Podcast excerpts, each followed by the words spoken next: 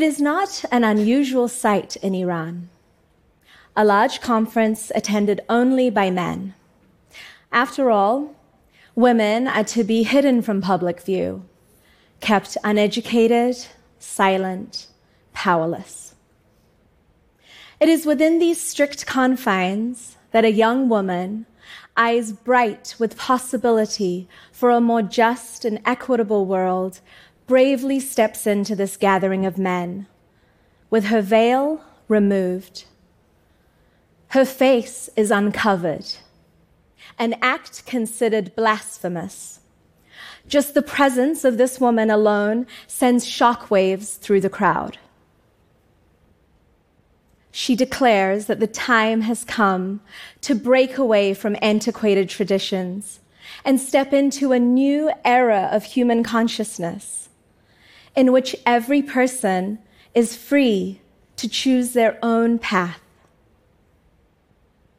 Soon after, she is imprisoned, charged with spreading corruption on earth and sentenced to death. This woman was Tahirih, a poet, a mystic, a champion for human rights. Now, this story may sound like a recent headline from Iran, but it actually took place nearly 200 years ago in 1848. When I look at my birthplace of Iran today, I have to ask what's changed? Have we made any progress? I see Tahirih's fate being replayed in the lives of other courageous women who at this very moment are choosing nonviolent means, such as speaking out and removing their hijabs to proclaim their freedoms.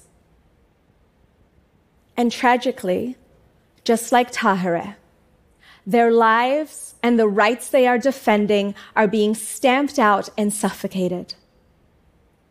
It's easy to feel hopeless it's easy to feel defeated. Yet, within their stories and within hers, I do see progress.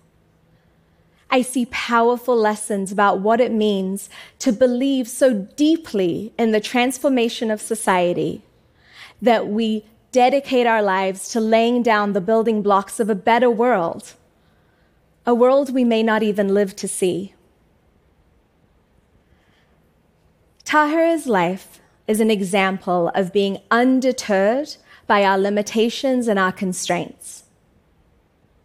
In an arranged marriage since the age of 14 and with three children, Tahirih still used whatever tools she had within her means her words, her actions, her poetry, to encourage all of those around her to abandon the suffocating scripts that they had inherited for their lives and to independently investigate the truth for themselves.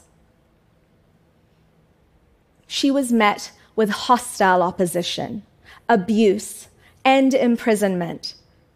Yet Tahirih was unflinching in her efforts, fixing her eyes on a horizon line of justice and freedom for all. Through Tahirih's actions, we understand the power that sacrifice has in awakening a collective consciousness. Though much of her writing and her poetry was destroyed after her death, her legacy could not be extinguished. So many hearts were transformed by the teachings that she spread.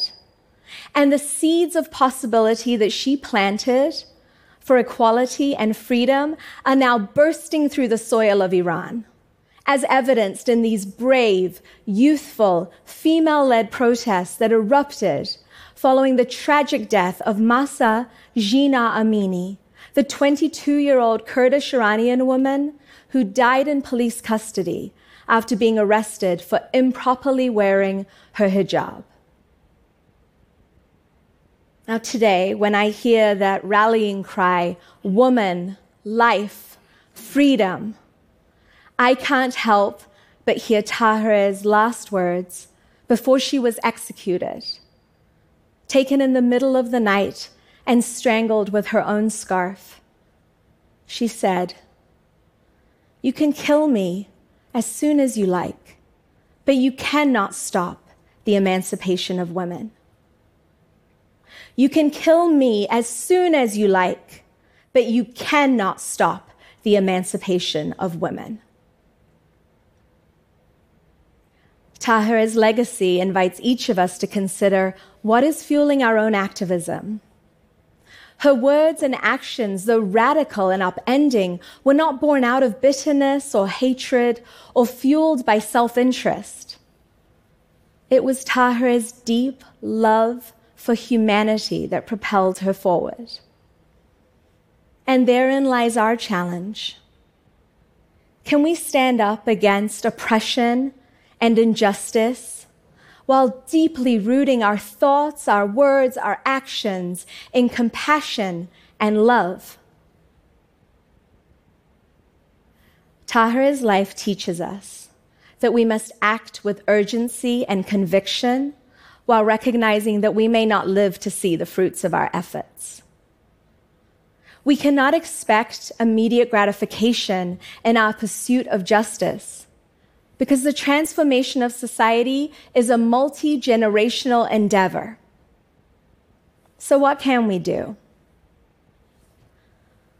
We can take to heart Tahirih's trailblazing example, and in every moment, we too can bravely choose to do the next right thing, knowing that we are planting seeds that will grow into trees under whose branches future generations will find justice and peace.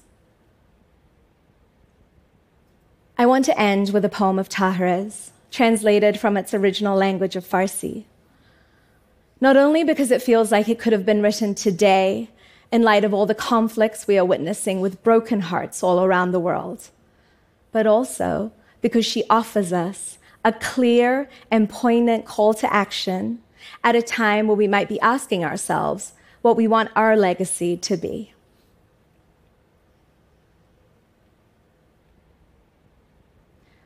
Let warring ways be banished from the world. Let justice everywhere its carpet throw. May friendship reconcile ancient hatreds. May love grow from the seed of love we sow.